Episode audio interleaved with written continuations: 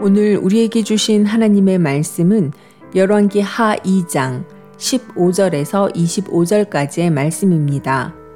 맞은편 여리고에 있는 선지자의 제자들이 그를 보며 말하기를 엘리야의 성령이 하시는 역사가 엘리사 위에 머물렀다 하고 가서 그에게로 나아가 땅에 엎드려 그에게 경배하고 그에게 이르되 당신의 종들에게 용감한 사람 50명이 있으니 청하건대 그들이 가서 당신의 주인을 찾게 하소서.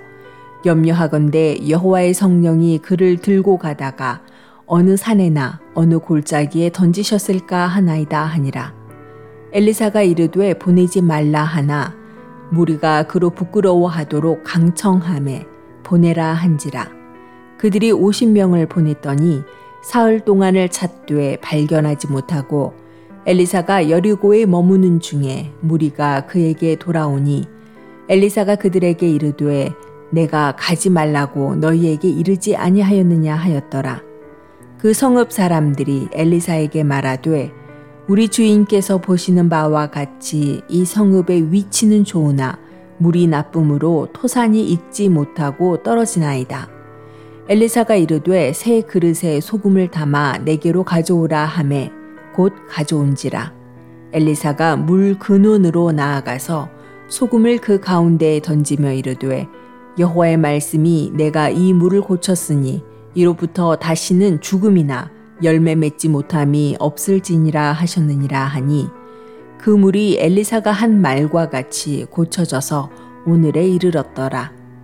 엘리사가 거기서 베델로 올라가더니 그가 길에서 올라갈 때에 작은 아이들이 성읍에서 나와 그를 조롱하여 이르되 대머리여 올라가라 대머리여 올라가라 하는지라 엘리사가 뒤로 돌이켜 그들을 보고 여호와의 이름으로 저주함에 곧 수풀에서 암곰 둘이 나와서 아이들 중에 42명을 찢었더라.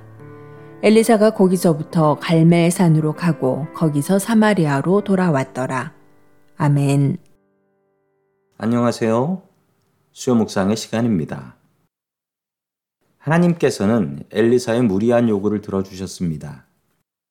스승인 엘리야가 하늘로 올라가고 엘리사에게 두 배의 능력이 내렸습니다. 엘리사는 그의 능력으로 엄청난 기적을 베풀게 됩니다. 강물을 둘로 가르는 기적을 일으켰고요. 여리고의 수지를 개선하기도 합니다. 놀라운 기적이었습니다. 그런데 이해할 수 없는 참사가 벌어지게 됩니다. 엘리사를 향하여 동네 아이들이 다가와서 조롱을 했습니다. 대머리에 올라가라 라고 소리를 질렀고 엘리사는 화가 나서 그 어린이들을 저주했습니다. 그러자 갑자기 곰 두 마리가 나와서 아이들 42명을 찢어 죽였다라는 이야기입니다. 엘리사가 능력의 종인 것은 분명하지만 그의 성격은 좀 문제가 있어 보입니다.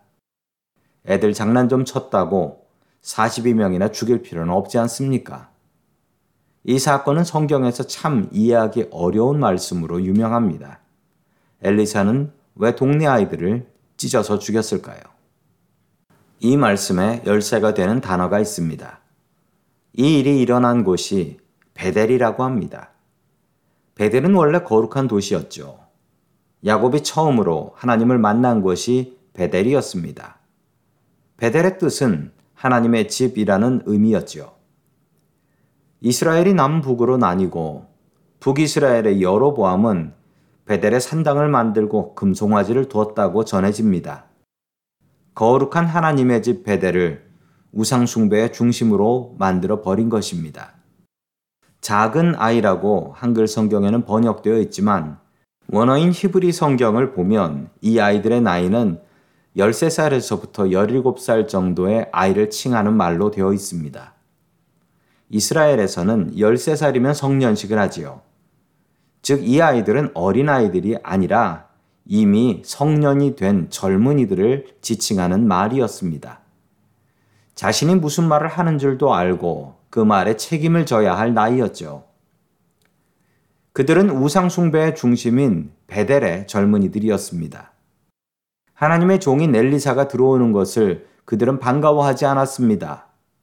그래서 엘리사 보고 이 도시를 떠나라고 조롱하고 있는 것이죠. 그의 대머리를 놀리면서 말입니다. 그들은 엘리사를 놀린 것이 아니었고 하나님을 무시하고 주의 종을 조롱한 것이었습니다.